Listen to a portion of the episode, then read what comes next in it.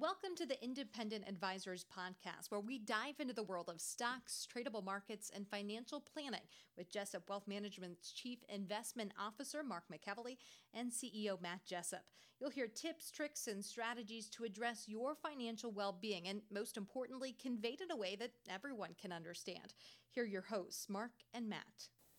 Hey everyone, welcome to the 29th episode of the Independent Advisors Podcast, where Matt Jessup and I, Mark McEvely, uh, bring you into our world of the financial markets and financial planning. So, good morning to you, Matt. Good morning, Mark. I got my Starbucks here from Nick and Peggy, and it's our usual people we see there, and I am just jazzed for the day, man. I'm ready. Yeah, yeah, a little chillier today. It's we've actually been pretty blessed with uh, some warm weather, but it's nice to have a nice warm cup of Joe here uh, to get the morning kicked off. Yes, on the chilly morning. Um, as always, we'll start and just take the first few minutes to recap the performance for the month and year of the major indexes that we track, and these numbers are as of the market close on January 15th, and the data is from stockcharts.com. So the S&P 500 index is up 1.81% for the year, the Dow up 1.72% for the year, the Nasdaq up 3.19% to start the year. The IWM ETF that tracks the Russell 2000 is up 1.03%. The international index, ex United States, is up 0.56%. And the three month T bill currently yielding 1.57%, the two year Treasury yielding 1.56%, and the 10 year Treasury yielding 1.79%. So uh, we've kind of rolled right into 2020, Matt, with the continued rise in the markets here as we sit near 52 week highs, um, you know, from the strong finish to 2019. Yes, we are. You know, and uh, volatility, at least for the short term, has remained pretty low. Mm-hmm. It has. Um, so things that were in the news and headlines that kind of caught our eye this week, uh, like we just mentioned, um, volatility remains low and stocks continue to stair step higher.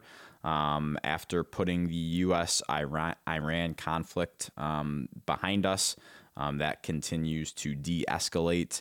And then just yesterday, Matt, we had the U.S. and China signing uh, phase one of the trade deal that has been talked about for so long now. So long.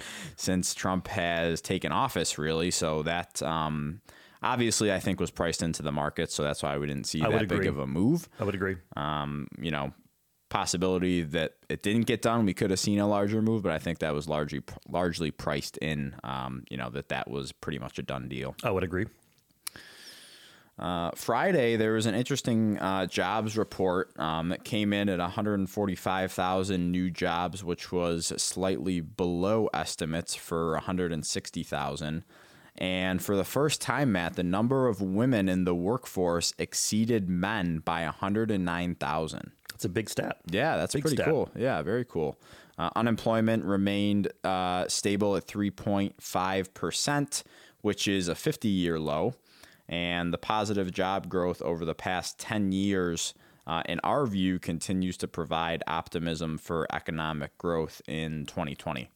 Um, you know, I think if you look at the past, it's hard to uh, think that we're going to go through tough times if we have an unemployment rate this low, right? That's right. I mean, again, I've said it multiple times. You got two thirds of our economy here in the U.S. driven by the consumer. If the consumer is employed with wages going up and overall inflation is still kind of subdued in that 2% range, that's a good recipe. It is a good recipe, yeah. And um, I was reading an article again. I couldn't. I read so many articles. I can't keep them all straight. Um, but it was talking about, you know, um, things in 2019 that should have brought the market down. Right. It was all these known risks, and it's typically what bring mark what brings markets down are unknown risks exactly. is the stuff that you're not thinking about exactly right um, you know there was a good article written um, by some of the guys at Ritholtz, Ritholtz Wealth Management out of New York and you know they listed out all of the things that could have taken the market down in uh, you know 2019 but here we are, are when we still stayed invested and look we ended up you know 30% on the S&P 500. So um, I think it's a lot of the unknown risks that people aren't talking about or paying attention to um, that really tend to bring the market to relative to what everyone is talking about every day in the news, such as U.S. China trade. Right? Yeah, no, I absolutely agree. You know, in my view, I like when the market is climbing a wall of worry, right? So when you have those concerns that are out there, in my view, that allows the market to price those in. And when they um, the risk goes down or they dissipate, that allows the market to move higher. Right. Right. So you know, at the end of the day, if there were no or limited concerns or no concerns, that would be a top for the market. All the money would be off the sidelines. We would hit peak price at that point from a supply and demand standpoint. You know, so I like the market climbing a wall of worry. And, you know, we're still in that with a lot of things, especially the presidential election. Yeah. Yeah. Yeah, for sure. Um, some other things that was going on in the headlines, Matt. Um, the UK House of Commons approved the Brexit withdrawal agreement, um, which heads to the House of Lords next week, and the bill covers terms including customs and payments to the European Union from the UK. And the UK is set to leave the EU on January 31st, um, followed by an 11 month transition period. So uh, the long awaited Brexit is, is upon us now, Just glad to get that headline out of the way. out of the way. Yes. Yeah, exactly. Um, Q4 earnings season, we just started uh, with reports from the major banks coming in this week, and so far, so good. Earnings yeah. So far, they've been, to be generally speaking, they're beating on the pretty banks. strong. Yeah. Um, I think it was actually record profits for J.P. Morgan when they reported earlier this this year. So, um, you know, strong banking industry kind of indicates a strong economy, in my opinion. So, Strong consumer. um, hopefully, the strong earnings season continues uh, throughout the next couple of weeks. So, do you want to talk about some things that caught your eye, Matt? I know we each have a couple things here, so I'll Yeah. let you start this week. Yeah, I'll dig in. So, uh, listeners, first thing that caught my eye this week was a note from U.S. Global Investors. They had a research piece uh, from January 10th, Mark, and they were discussing the U.S. dollar and its current weakness. This is their quote.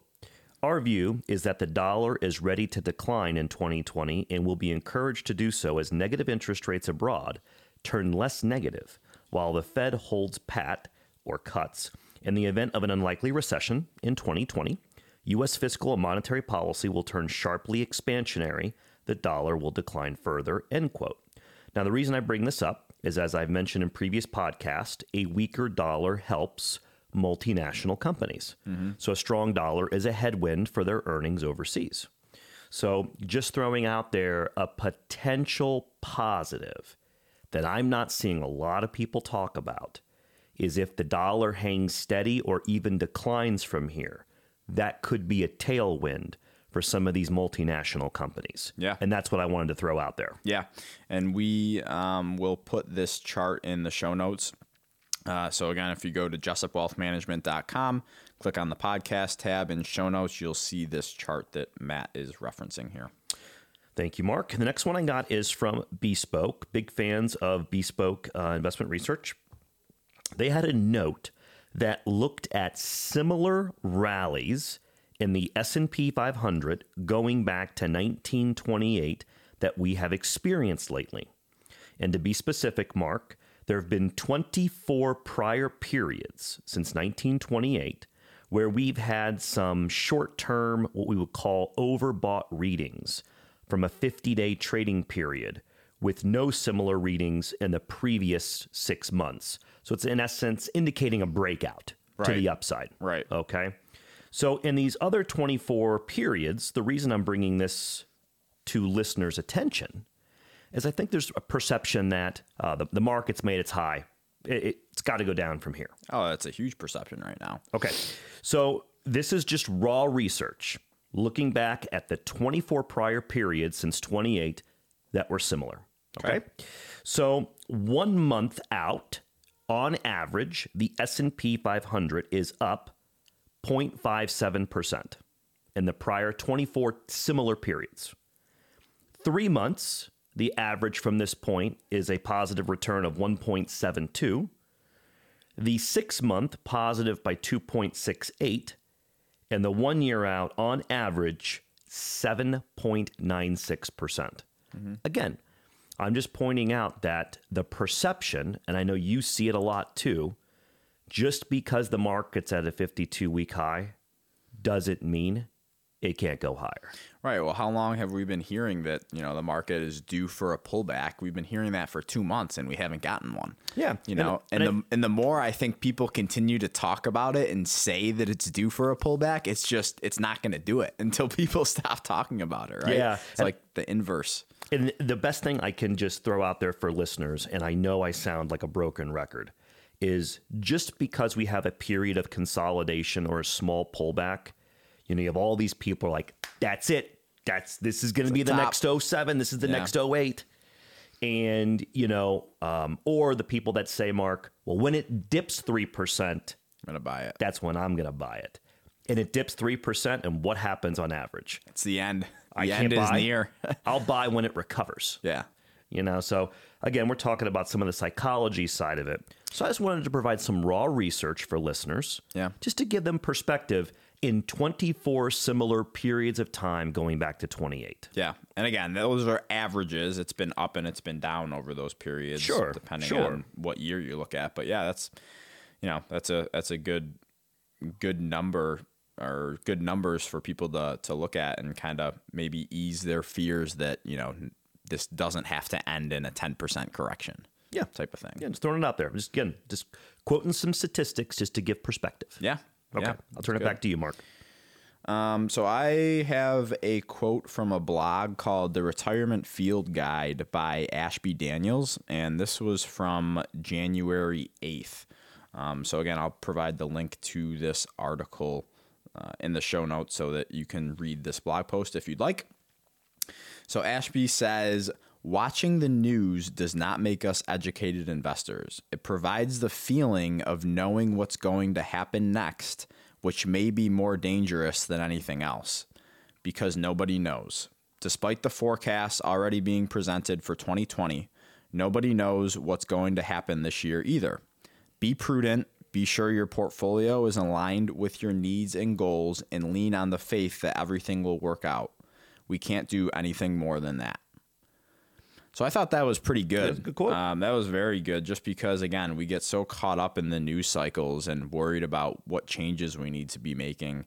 Um, but you know, as me and you have pointed out many times before, no one can predict the future.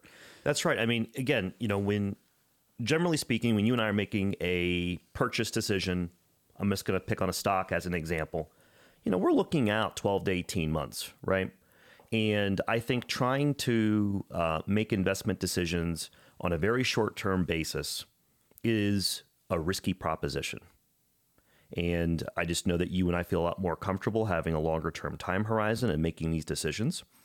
And I think watching the headlines could make the average investor more apt to make a rash decision that is Right. short term focused. Yeah. And I guess that's the point I want to make. Yeah, my favorite part of that was the very first sentence that Ashby said: "Watching the news does not make us educated investors." Oh, my favorite, I, agree with that. My favorite is when the whole Iran thing happened.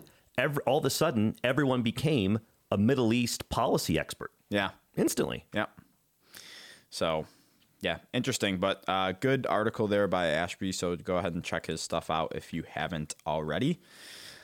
The next one, Matt, I thought this would be kind of fun to do. This was an article from Think Advisor on December 11th um, in 2019 by Michael Fischer. And this article listed out the top 10 most searched financial topics of 2019 on Investopedia. Okay, this will be this will be fun. Okay, go. So I thought it'd be interesting to go through some of them and just kind of get your thoughts on them. Oh, this is gonna be fun. All right. I'm in. So number 10 was ESG or environmental, social, and governance investing. What's your take on that? it's a fad in my view right now. It's popular. Um, I think it's a way because you've had so much fee compression on the index side. This is a way for them to juice up their fees and cloak it in the fact that they're trying to invest in a more sociably responsible way. Right. And and so for me, I, I'm not interested in this. Yeah, no, I agree. I think that, you know, if you really dig deep enough, deep enough, you can find problems with any company. Absolutely. So it's like, where do you draw the line? Yeah, right. And, then eventually you got to think about your own, you know, the performance of your own accounts. Yeah, you know? I, mean, I think there's nothing wrong at the at the uh, at the beginning of the day to sit there and say, I don't want to invest in X Y Z. I'll Ex- th- yeah, I'll throw an right. I example. totally agree with that. Alcohol, tobacco. All right, list those things, and then from there it's free game. Yeah. Um, so that's just my two cents. So interesting though, it hit number ten. Yeah. Number 10. yeah, you're going to see more. I my two cents is it's a it's a way for some of these money managers to try to juice their fees because of fee compression. Yeah. At maybe That's a good point. My- my two cents. Not really talked about either. I didn't even think of that. Number nine was inverted yield curve. So again, this is often viewed as a sign of an upcoming recession when short-term government bonds are paying more than long-term government bonds, signaling essentially that there's more risk in the short term than the long term. So when we first started the podcast uh, last year, the, the inverted yield curve was definitely a big topic, and historically, it was one of those signals that would uh, signal a recession, right, in the future. So I'm not surprised it it it was a popular search term because most people saw the news clip and but didn't know what it what it meant. Yeah, and a lot of people I think were under the impression that once it inverts, then boom, we're going to be in recession the next month. Where actually it's It's delayed. on average. Don't quote me on this, but It's like 18 months. fourteen to eighteen Yeah, I months. thought it was like out, 12 to I think. 18. Yeah, Yeah. something like that. Yeah. Um, okay. Number five, negative bond yields.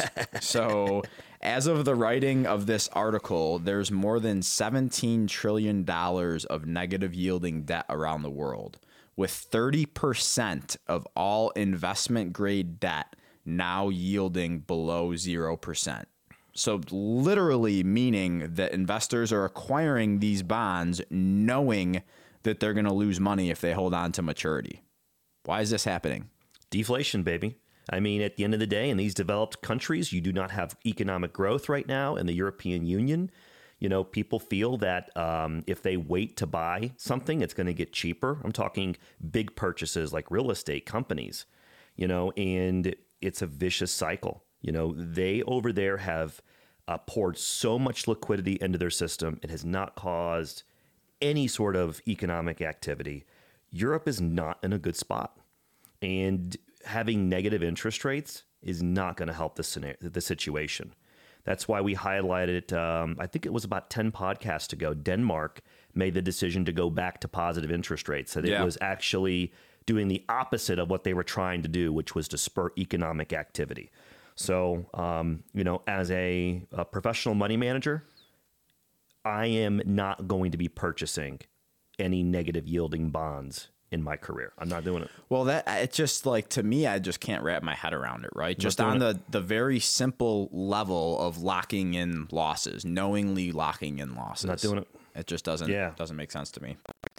Number four was conventional mortgage. This one kind of surprised me. So Interesting. Yeah, so obviously a conventional mortgage is just a, mortgage that's not secured by the government.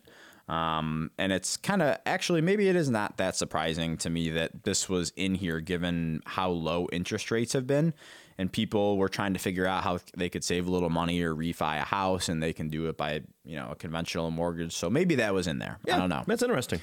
So conventional mortgage came in at number 4. Okay.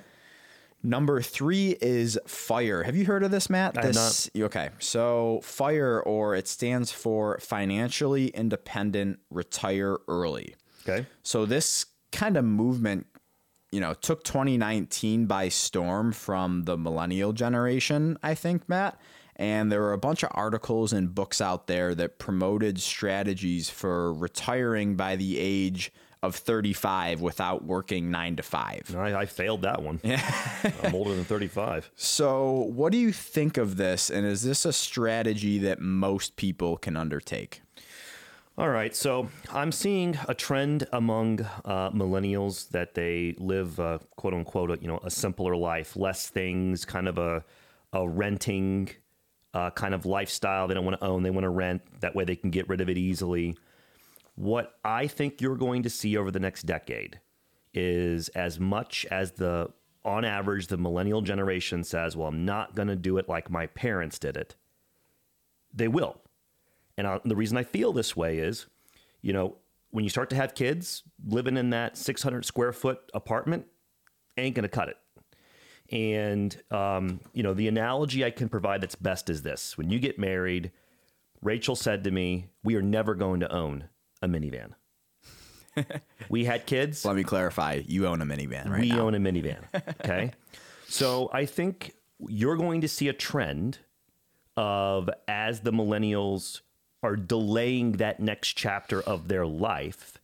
And if they do decide to have a family, I think it just increases the chances that they turn more into a consumer, a meaning they're going to buy the house, they're going to have the minivan or the SUV. And I just don't think that's going to change. Yeah. Yeah. And so going back to this about retiring at 35, um, unless you are in um, the uh, small, small minority of Silicon Valley and you get a startup that happens to to hit it big, this is not realistic. Yeah.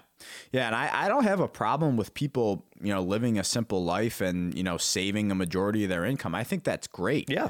Um, I think it's almost like comparative for me to like, okay, what's the best diet for most people?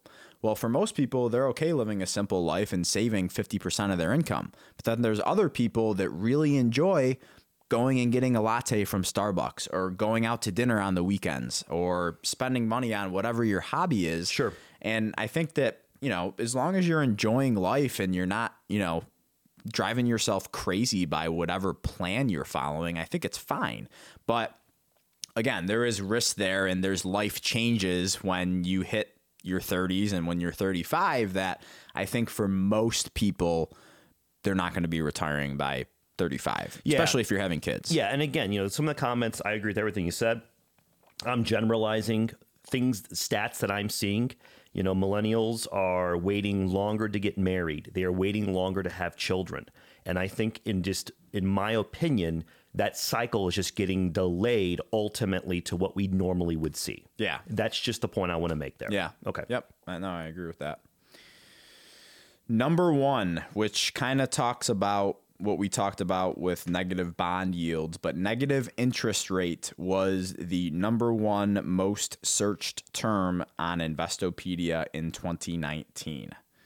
So, what does this mean for investors, Matt, and how does that impact them going forward, given we are in a negative interest rate environment right now across the world? Yeah. So I think the biggest concern uh, for investors is over in Europe, there are certain banks that are charging you to keep deposits with them. I'm talking like just like checking savings. And I think for a time in 2019, as the yield curve inverted, there was some fear here in the US that that was going to be next for us. So imagine having $100,000 at XYZ Bank and they're going to charge you $200, $300 a year to keep that there. And I think that that's where a lot of those searches have come from. Um, Is this going to lead to more people like hoarding cash under their mattress again, or what? What is this? You know what the, what actually caused last year is the demand for hundred dollar bills. I remember reading an article was at pretty much an all time high because people were starting to do that. But then you have the problem of deflation, right? Mm-hmm. So you know if you stay in cash, and I'm not saying the American economy has been or is going to be in a deflationary environment, but if you're in a deflationary environment, if you are you know taking that cash out of the bank and putting it under the mattress, quote unquote, well, you got to know going into it, that's a losing proposition with inflation. Right. Now, you know, so with all that being said, I think that realistically, negative interest rates in the US is not going to happen. And if it does, it's not going to happen anytime soon. Yeah. My two cents. Yeah. And there are other options out there. What, which I think it's funny that these things are are termed high yield savings accounts, and they're paying like 1.7 percent per year. That's like, the- that's my like best. I have I opened um, one of those Marcus accounts through uh, Goldman Sachs. Yeah. and it's a, it's a high yield savings account that is 1.7 percent, which Stop I the- think is just kind of funny. Yeah, yeah. So, um, but yeah, there there are other options out there, but I think that this negative interest rate world and negative yield world that we're living in is just kind of kind of mind boggling to me right now. But anyways, okay, so let's move on to the financial planning topic of the week. And this one comes from an article on Think Advisor by William Byrnes and Robert Bloink titled Skip the Cash Gift. Try a Kiddie Roth IRA for the holidays. And I know I'm a little late on this one, Matt. It's all right. Since we're past the holiday season, but we always uh, seem to get the question what is the best way that I can help my child or grandchild save? And I think a Roth IRA is a phenomenal way to help kids start saving for their future. And at the time, while it might not be appealing to younger kids to get contributions to their Roth IRA for Christmas, I think um, that they will be thankful that they did down the road when when they're in the real world. I agree. This is So- good. So, uh, starting off, the article says while savings bonds, Section 529 plan contributions, and outright cash gifts are popular options, one often overlooked tool for helping the younger generation begin their savings program is the Roth IRA. The Kiddie Roth IRA can offer both flexibility and a powerful option for tax free growth because of the significant amount of time that the funds could potentially be left to grow. Uh, the article goes on to say many clients overlook the Kiddie Roth IRA option for minor children because they believe there are age limits that prohibit contributions for minors. The only restriction on funding even a traditional IRA is that the individual have earned income for the year. In 2019, an individual may contribute the lesser of his or her earned income for the year or $6,000. So there's no age limit on this, Matt. Nope. If you're 16 years old and you're working a summer job at a golf course and you make $4,000, you can contribute $4,000 to a Roth IRA or a traditional IRA. And it doesn't even have to come from you. Your parent can make the contribution, your grandparent can make the contribution, your aunt or uncle can make the Yeah, contribution. no, this is great. I love this article. Um, now remember, they still have till April fifteenth to make a prior year contribution. Yeah, exactly. Which yeah, we should talk about that after after this. So remind me to, to Yes, mention that too. Um, and this limit is the same for 2020. So you can uh, contribute the lesser of number one, your earned income for the year, or six thousand dollars for 2020 as well. So if a minor child had a summer job or part-time job that generates earned income, that child is eligible to open and contribute to a Kiddie Roth IRA. The Kiddie Roth IRA is technically established by a minor child's parent or grandparent as a custodial account, with the adult acting as the custodian and the minor as the account holder. So once the funds are transferred into the child's account, the transfer is irrevocable, meaning the funds cannot be trade or excuse me, transferred into another account for another individual. And then once the child is no longer a minor, the funds become his or hers to control. Yeah. So you can open the IRA for the kid as long as there's a custodian on the account who essentially, quote unquote, manages the account while the kid is a minor. Yep. And then once the age of majority has been reached, either 18 or 21, depending on whatever state you live in, um, then those funds can be managed by by the account owner, uh, who is the child or no longer a minor child. Um, the article goes on to say as long as the child has earned income, it doesn't matter where the funds are actually contributed from. Meaning that if the child earns six grand in 2019, a parent or grandparent can fund the Kiddie Roth IRA for that child with $6,000, like we mentioned before. Yep. Earned income is any taxable income earned by the child, including traditional W 2 wages from a summer job or even self employment income earned mowing lawns or babysitting, As long as you're reporting it. as long as you're reporting it. So I think this is a really flexible option for a lot of people that kind of just goes under the radar because people are so concerned with funding the 529s for college and um, just putting money maybe into a, a taxable account for somebody. Um, but I think this is a really good way to, you know, number one, help set someone up for retirement in the future, and number two, do it in a a tax efficient manner by you know having this money be able to grow tax free from when someone is say 15 or 16 years old until they're 65 Yeah, I mean, pretty imagine that. benefit. I mean, you know, 45, 50 years. Holy smokes. yeah $1,000 Compound- even. yeah talk about compound interest Oh, yeah. so Um, why don't you talk about uh, the April 15th deadline Yes. a little bit? Yeah. So with tax season coming up, um, and this is for everyone in general. This isn't just for Kiddie Roth IRAs. This is for IRAs, uh, Roth IRAs, for anyone that you have up until your tax filing deadline to make a prior year contribution to your IRA. So if you let's say forgot to make a to max out your traditional IRA, you forgot to put $6,000 in there in 2019. You have up until the tax filing deadline of April 15th to make that contribution for 2019 so that you can still deduct it on your taxes for the year. Does that make sense? It does. Anything you want to add? No. I just think that just remember you have till April 15th to maximize your prior year contributions. The only point I wanted to make. Yeah. And I think I'm I'm a fan of if you can afford to do it, making your IRA contributions in the first week of the new year for that year, just because again, the time it has to be invested in the market over time. Agreed. So we do have one question from a listener this week, Matt, and this question is from Greg. So Greg asked the question, why do you think companies are splitting their stocks on a less frequent basis? I could take this one. Go ahead. So, my opinion is that companies are flush with cash. They are buying back their own stock.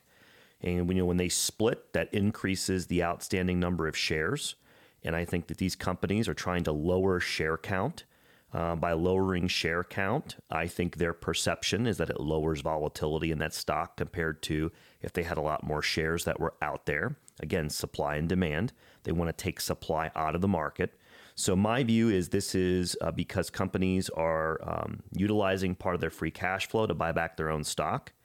And as long as their companies are performing, they feel they don't have to incentivize um, investors to buy shares by splitting the uh, price, which is all psychological Yeah. in nature. But I think the main reason, in my opinion, and I'll turn it back to you in a second, once again, is companies are buying back their own stock. They want to lower share count. Do you have any comments? Yeah, I just think that the, the companies don't need the capital right now. Yeah. I mean, does that make sense? It does. I, I, I just flush don't- with cash. Yeah, yeah. I don't think that that they really have a reason right now. I mean, we just got tax cuts a couple of years ago, and I don't think you know people or companies need need the capital or the cash as much as they once once did. Yeah, and the performance of stocks has been good. I mean, I think sometimes they're. Um, I won't give specifics. I'll give a, a fictitious stock. Every time that stock gets near around hundred, it usually splits. And you know the stock gets near hundred, and you know people don't buy as much of it. The stock remains kind of stagnant, and the management's like, well, you know, I'm I'm paid upon stock performance. Let's cut that stock price, and it's all psychological. Yeah, With stocks performing, companies are flush with cash buying back their own shares. I just don't see as much of it. yeah, yeah. I just don't think uh, don't think companies need that um, right now. I- Yep. and, you know, I think it's Good, good question, simple though, as that. We, we yeah. appreciate the questions. simple as that. Uh, anything else in your head that you wanted to talk about, Matt, before we wrap up here? Nope. Uh, next week, got a lot of earnings. Got a lot of earnings the week after. Um, no, I think we're going to be recording next Thursday, so I think we're good to go. Okay. Well, thanks everybody for tuning in to the 29th episode of the Independent Advisors podcast. Hope you all have a wonderful weekend, and we will see you next week. Take care, everyone. You for listening to the Independent Advisors Podcast. If you're interested in hearing more, hit the subscribe button so you can be notified every time a new episode gets released. Feel free to share with friends, family, and follow us on Twitter at Jessup Wealth, Facebook, and LinkedIn. Mark and Matt will continue to share beneficial information on these social media sites. And also check out the podcast tab on their website. That's www.jessupwealthmanagement.com. Here you'll find links to every episode of The Independent Advisors. Have questions or topics you want to discuss on the show? Message us on Twitter, LinkedIn, or send an email with the words questions and topics in the subject line to mark at jessupwealthmanagement.com and we'll talk about it right here on the podcast. Certain sections of this commentary may contain forward looking statements based on reasonable expectations, estimates, projections, and assumptions. Forward looking statements are not guarantees of future performance and involve certain risks and uncertainties which are difficult to predict. All indices are unmanaged and are not available for direct investment by the public. Past performance is not indicative of future results. This podcast is provided for general informational purposes only and does not constitute either tax, legal, or financial advice. Although we do go to great lengths to make sure our information is accurate and useful, we recommend you consult a tax preparer, professional tax advisor, financial advisor, or lawyer regarding your specific circumstances. Investing involves risk, including the loss of principal. No strategy can guarantee any objective or goal will be achieved. Advisory services offered through Commonwealth Financial Network, a registered investment advisor.